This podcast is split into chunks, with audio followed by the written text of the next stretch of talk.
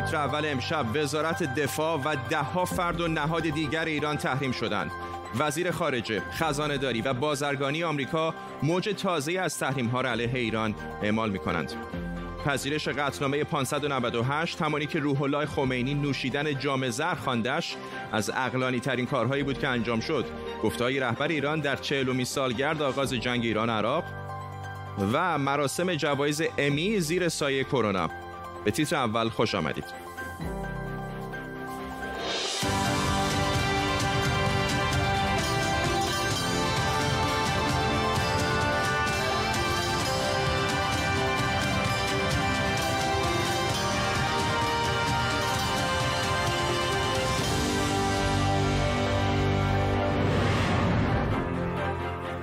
سلام بر شما. ساعتی پیش مایک پومپو وزیر خارجه آمریکا تحریم های جدیدی علیه ایران اعلام کرده. این تحریم های گسترده شامل وزارت دفاع و صنایع نظامی ایران هم میشه. پومپو میگه این تحریم ها برای مقابله با تجارت سلاح با ایران و همینطور برنامه های هسته‌ای و نظامی کشوره. امروز من اولین اقدام را در راستای دستور اجرایی رئیس جمهور انجام می دهم و وزارت دفاع و پشتیبانی نیروهای مسلح ایران را تحریم می کند. سازمان صنایع نظامی ایران و مدیر آن نیز تحت تحریم قرار می گیرند. اقدام امروز ما یک هشدار است که باید همه جهانیان به آن توجه کنند. در حالی که همین حالا هم تحریم های گسترده عملا هر نوع تجارت عمده بین المللی با ایران رو تقریبا غیر ممکن کرده این تحریم های جدید چه معنایی برای ایران خواهند داشت؟ در طول برنامه گروهی از خبرنگاران کارشناسان ما را همراهی می کنند پیش از همه بریم سراغ خبرنگارمون در واشنگتن دی سی.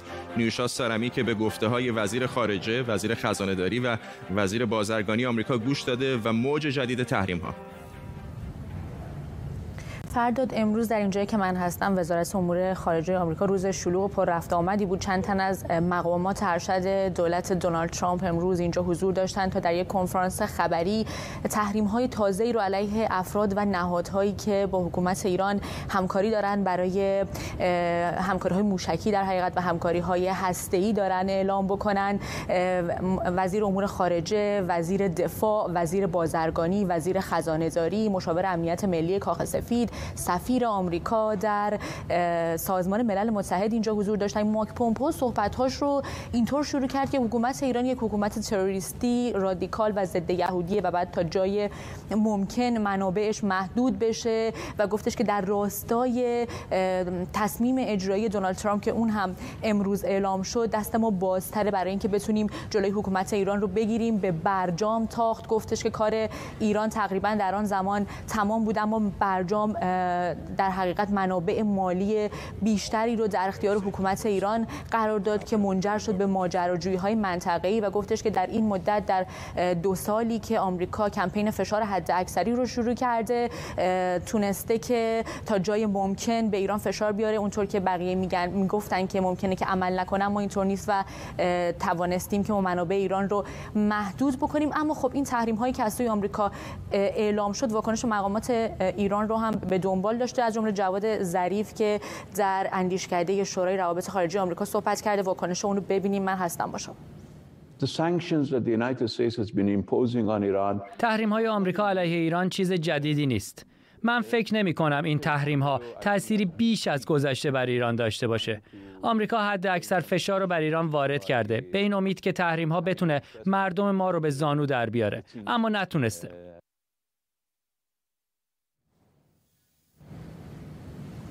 فرداد امروز دونالد ترامپ هم بیانیه ای داد فرمان اجرایی رو صادر کرد و گفتش که تا دولت من هست و تا من بر رأس امور هستم اجازه نخواهم داد که ایران به سلاح‌های هسته‌ای و همینطور به برنامه موشکی خودش ادامه بده و گفتش که تمام اموال و دارایی‌های کسانی که در آمریکا هستند و با ایران در راستای این مسائل مسائل هسته‌ای و مسائل موشکی همکاری می‌کنند توقیف خواهد شد.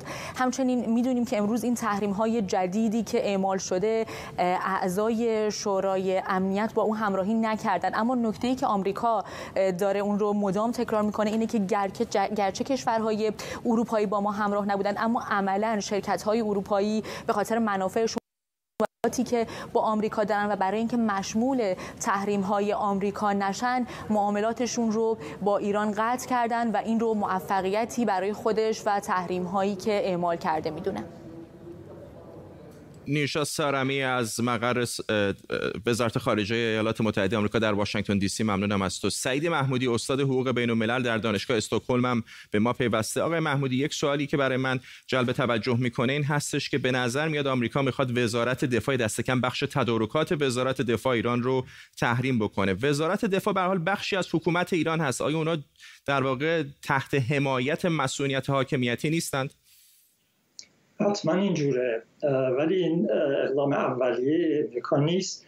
قبلا هم رهبر ایران خیلی از تشکیلات دولتی ایران و افرادی که در رأس به اصطلاح سازمان های مختلف دولتی ایران بودن اینا تحریم شدن.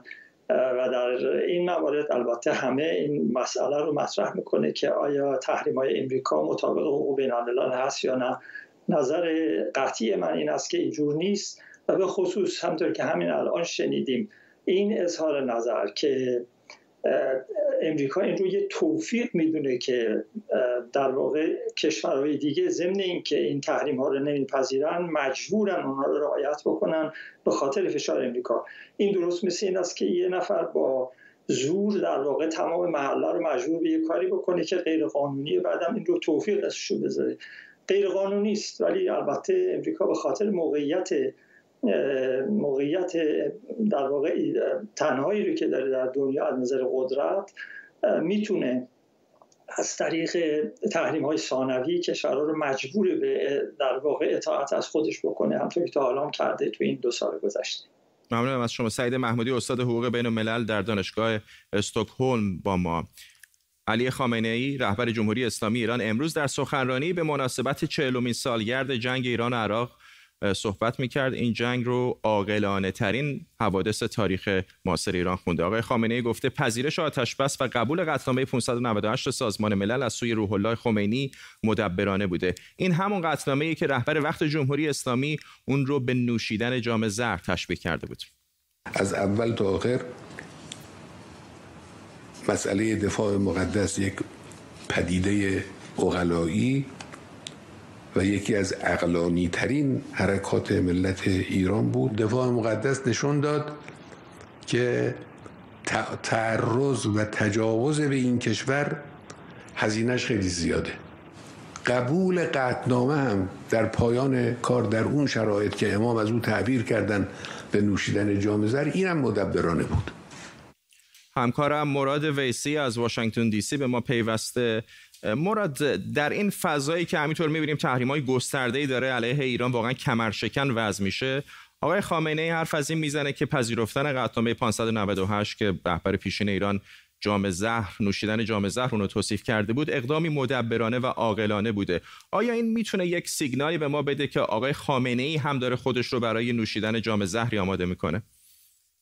بله می‌تونه همینطوری باشه. رهبر جمهوری اسلامی معمولا موقعی که یک تصمیم جدید می‌گیره که فکر می‌کنه مردم از نظر مردم با تصمیمات و اقدامات قبلیش در تناقضه معمولا برای توجیه حرف و تصمیم جدید خودش یا از دوره صدر اسلام مثال می‌زنه یا از دوره آیت الله خمینی. دو مثال مشخص وجود داره. سال 88 بعد از اعتراضات مردم علیه حکومت در بعد از انتخابات ریاست جمهوری وقتی که میر حسین موسوی و مهدی کروبی در برابر آقای خامنه قرار گرفتن. با هاشمی رفسنجانی هم از روش او انتقاد کرد و نامه نوشت آیت الله خامنه ای در, در 14 خرداد سال بعد 89 یک سخنرانی کرد در نماز جمعه و گفت طلحه و زبیر و سعد ابن ابی وقاص هم یاران معروف پیامبر در مقابل حضرت علی قرار گرفتن. منظورش این بود که یاران سرشناس آیت الله خمینی هم در برابر من قرار گرفتن و این هیچ ایرادی نداره و این در تاریخ هم بوده. مثال دوم هم در سال 92 وقتی که ایران از برنامه هسته‌ایش عقب نشینی کرد و توافق هسته‌ای رو مجبور شد بپذیره در 26 شهریور 92 یک ماه بعد از روی کار آمدن روحانی مثال نرمش قهرمانانه رو زد.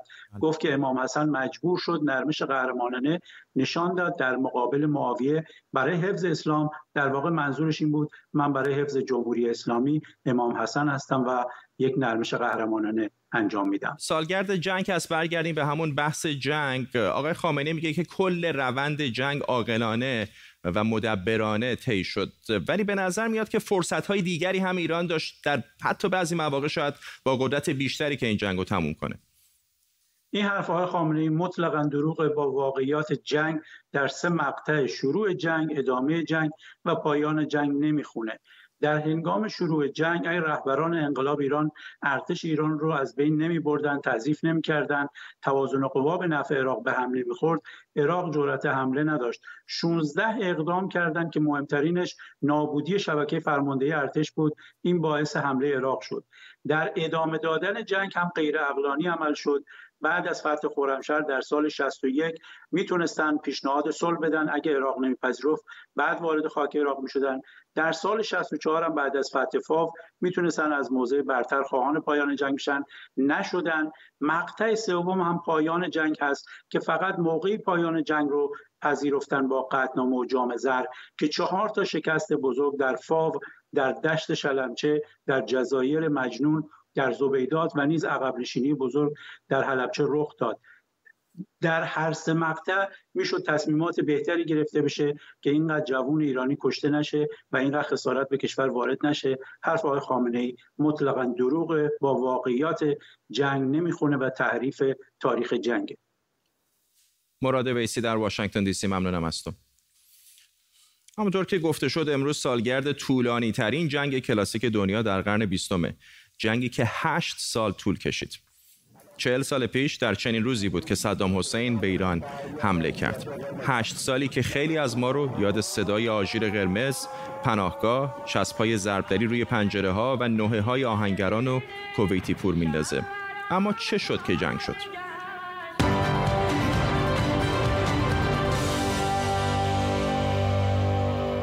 جنگ ایران و عراق آتش زیر خاکستری بود که نقش دو نفر رو نمیشه در گور گرفتنش نادیده گرفت. صدام حسین و روح الله خمینی. روح الله خمینی بهمن 57 به ایران میاد و قدرت رو به دست می‌گیره. صدام تیر 58 میشه رهبر حزب بعث و رئیس جمهوری عراق. هر دو نفر خودشون رو انقلابی می‌دونن. یکی صدای رهبری جهان اسلام رو در سر داشت و دیگری صدای رهبری جهان عرب. صدام فکر می‌کرد که با پس گرفتن شاتل عرب یا اروندرود از ایران سلطه ایران بر خلیج فارس رو به نفع عراق تغییر میده. رویایی که با قرارداد الجزایر که سال 53 در زمان شاه بسته شده بود خواسته های ایران توش اعمال شده بود جور در نمیومد قراردادی که از نظر صدام تحقیر عراق بود. اما حالا انقلاب شده و از دید صدام حسین اوضاع ایران به هم ریخته است و ارتش ایران هم توان و انگیزه جنگ نداره. که این آدم آدم خطرناکی است برای ملت عراق و خطرش در ملت عراق زیاد است و الا به ملت ما که اون نمی‌تونه صدمه بزنه. اگر چنانچه قیام کنید و این شخص را از بین ببرید و یکی را خودتون به جای او بگذارید. ما هم کمک شما هستیم در این که از خود شما از ملت شما یک نفر اداره کند حکومت عراق را. این حرفای خمینی که شنیدید مربوط به پنج ماه قبل از جنگه رولای خمینی یک حکومت شیعی وسط کشورهایی که اکثریتشون سنی هستن برپا کرده بود و نه تنها دم از صدور انقلاب می‌زد بلکه مستقیما میگه از کودتا توی عراق حمایت می‌کنه. رابطه ایران و آمریکا هم که قطع شده و با شوروی هم رابطه خیلی خوبی نداره. زمزمه هایی از اینکه عراق در تدارک حمله شنیده میشه.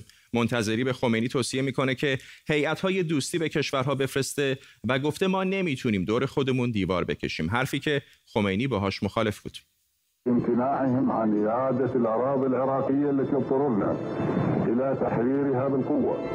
فإنني أعلن أمامكم إننا نعتبر اتفاقية 6 آذار لعام 1975 ملغاة من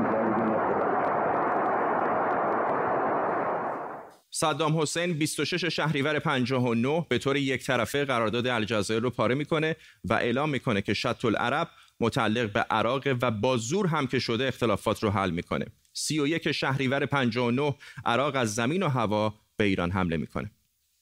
حرفا در کار این یه دزدی آمده است سنگ انداخته و فرق کرده رفته سر جاش. دیگه هم قدرت این که تکرار بکند انشاءالله نداره. من به ملت ایران سفارش می‌کنم که چند جهت را ملاحظه کنم. یک جهت این که اون سردی خودشون را حفظ کنن.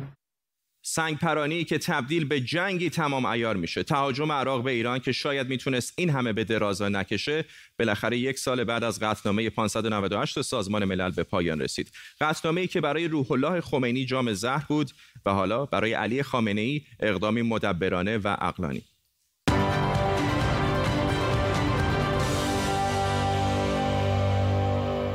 هوشنگ حسنیاری تحلیلگر مسائل نظامی به ما پیوسته. آقای حسنیاری وقتی مسائل ارزی و نظامی رو نگاه می‌کنید نه ایران نه عراق دستاوردی دست کم روی زمین بعد از 8 سال جنگ نداشتن. واقعا برنده این جنگ که بود؟ خیلی دارن میگن شرکت های اسلحه سازی و کسانی که دنبال این بودن که انبارهای سلاح ایران که در زمان شاه پر شده بود رو خالی کنن. به نظر من بزرگترین برنده این جنگ اسرائیل بوده به خاطر اینکه هر هر زمانی که اسرائیل تحت فشار جامعه بین المللی بوده در مورد مسئله فلسطینی ها یک خبری از شرق منطقه خاورمیانه بلند می‌شد و این جنگ یک نعمتی بوده نه تنها برای آیت الله خمینی بلکه برای اسرائیل که توجه ها از غرب منطقه به شرق منتقل شد. و همچنین همونطور شما اشاره کردین شرکت های اسلحه سازی کشورهایی که خواهان این بودن که این جنگ هیچ برنده ای نداشته باشه و در نهایت کشورهای کوچکتر و ضعیفتر عربی که به این شکل در مقابل انواع اتهاماتی که جمهوری اسلامی آیت الله خمینی به اونها زده می‌شد در مورد نوکر آمریکا بودن و مسائلی از این قبیل تونستن جان سالم به در ببرن. و دو بازنده بسیار بسیار بزرگ داشت علاوه بر فلسطینی ها یکی ملت ایران بوده و دیگری ملت عراق و امروز اگر به خرمشهر بریم می‌بینیم که هنوز آثار این جنگ خانمانسوز در این شهر و مناطق غربی ایران دیده میشه. در نتیجه بازنده بوده هم جمهوری اسلامی و هم عراق. ولی خب این جنگ باعث شد که جمهوری اسلامی توانست دشمنان داخلیش رو رقبای داخلیش رو کنار بزنه و در عراق هم صدام حسین قدرت کامل رو به دست گرفت تا اینکه حوادث بعدی به وجود اومد. آقای حسنیاری خیلی ها در اون موقع به حال هر دو حکومت رو که حکومت های انقلابی بودن به شکلی حکومت های شرور می‌دونستن و شاید سمپاتی بین المللی چندانی برای هیچ کدام از این دو کشور وجود نداشت حتی شاید کمتر برای ایران. فکر می‌کنید این چقدر باعث شد که جامعه جهانی به شکلی سکوت بکنه در مورد فجایی که داشت اتفاق میافتاد مثل حملات شیمیایی؟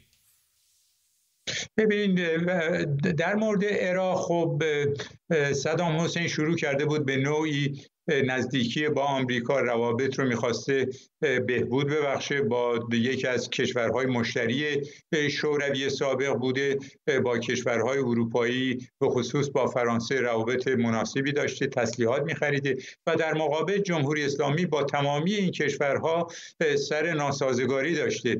و همونطوری که در گزارش شما دیده شد با جامعه جهانی به نوعی در افتاده بود به خصوص زمانی که دانشجویان پیرو خط امام سفارت آمریکا رو اشغال کردن و در نتیجه یک موج بسیار منفی نسبت به ایران و به خصوص به جمهوری اسلامی در جهان به وجود اومده بود که اون باعث شد هیچ گونه عمل جدی در مقابل استفاده از تسلیحات شیمیایی توسط عراق علیه سربازان ایران و حتی عراقی ها صورت نگیره به خاطر وضعی چهره بسیار بسیار ناخوشایندی که جمهوری اسلامی آیت الله خمینی از ایران به جهان نشان داده بود.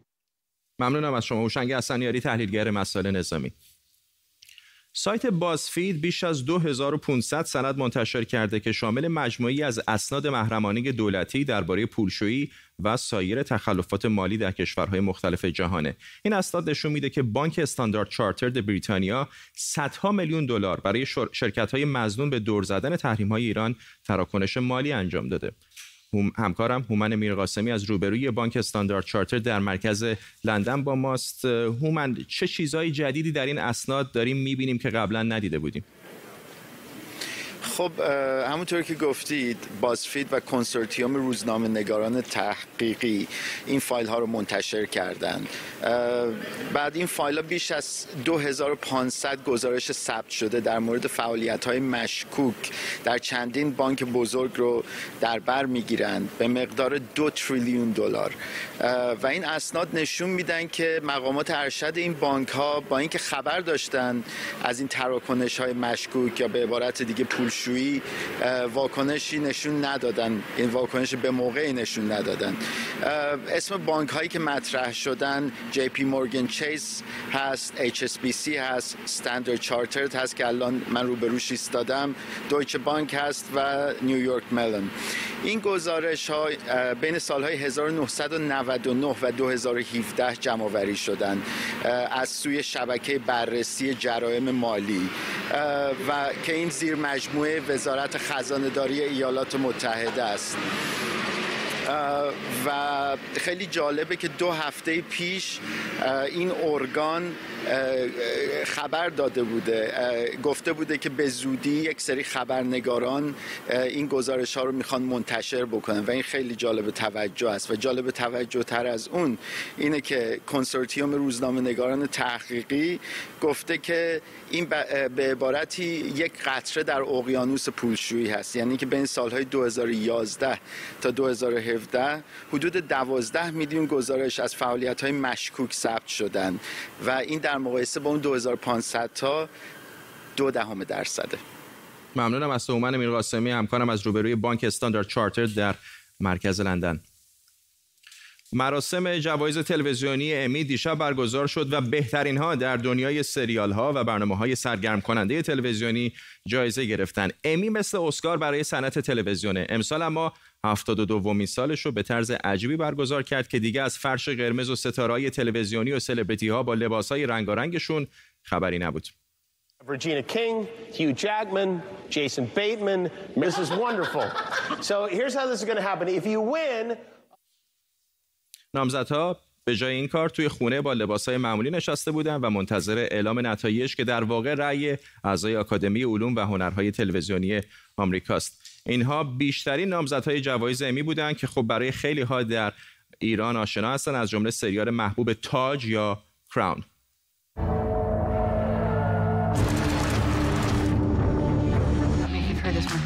how you can tell the difference between a mask? I wear the mask to protect myself. Stay in your lane.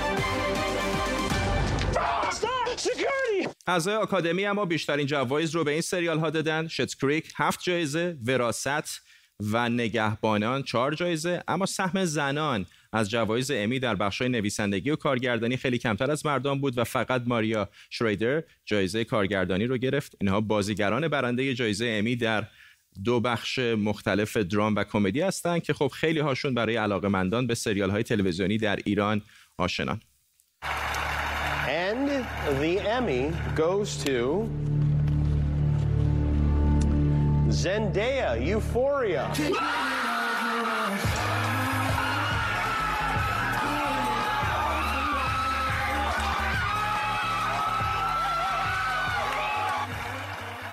همکارم امید حبیبی ها اینجاست که می‌دونم دیشب چهار صبح انگلیس بود فکر کنم. نشستی و دیدی این رو؟ بله نشستم. تعریف کن از جوایز امسال. یه کمی غیر منتظره بود برای اینکه خب خیلی از سریال هایی که امسال در واقع نامزد شده بودن و خیلی ها فکر کردن سریال های محبوبی هم هستن. نتونستن رأی اعضا رو به دست بیارن از جمله همون تاج که خب تو ایران هم خیلی محبوبه و سریال محبوبیه سریال های دیگه ای هم بودن که مثل اوزارک یا دیگران که در چند تا در رشته نامزد شده بودن ولی نتونستن در واقع آرای لازم رو به دست بیارن. نکته جالبش اینه که میشه گفتش که توی وقتی نگاه بکنیم به تاریخ جوایز امی دو تا اتفاقی که امسال افتاده خیلی برجسته شده. یکی در واقع توجه به LGBT ها و یا دگرباشان جنسی است که خب در واقع مسابقه ای که برنده جایزه شد نشانگر همون هست.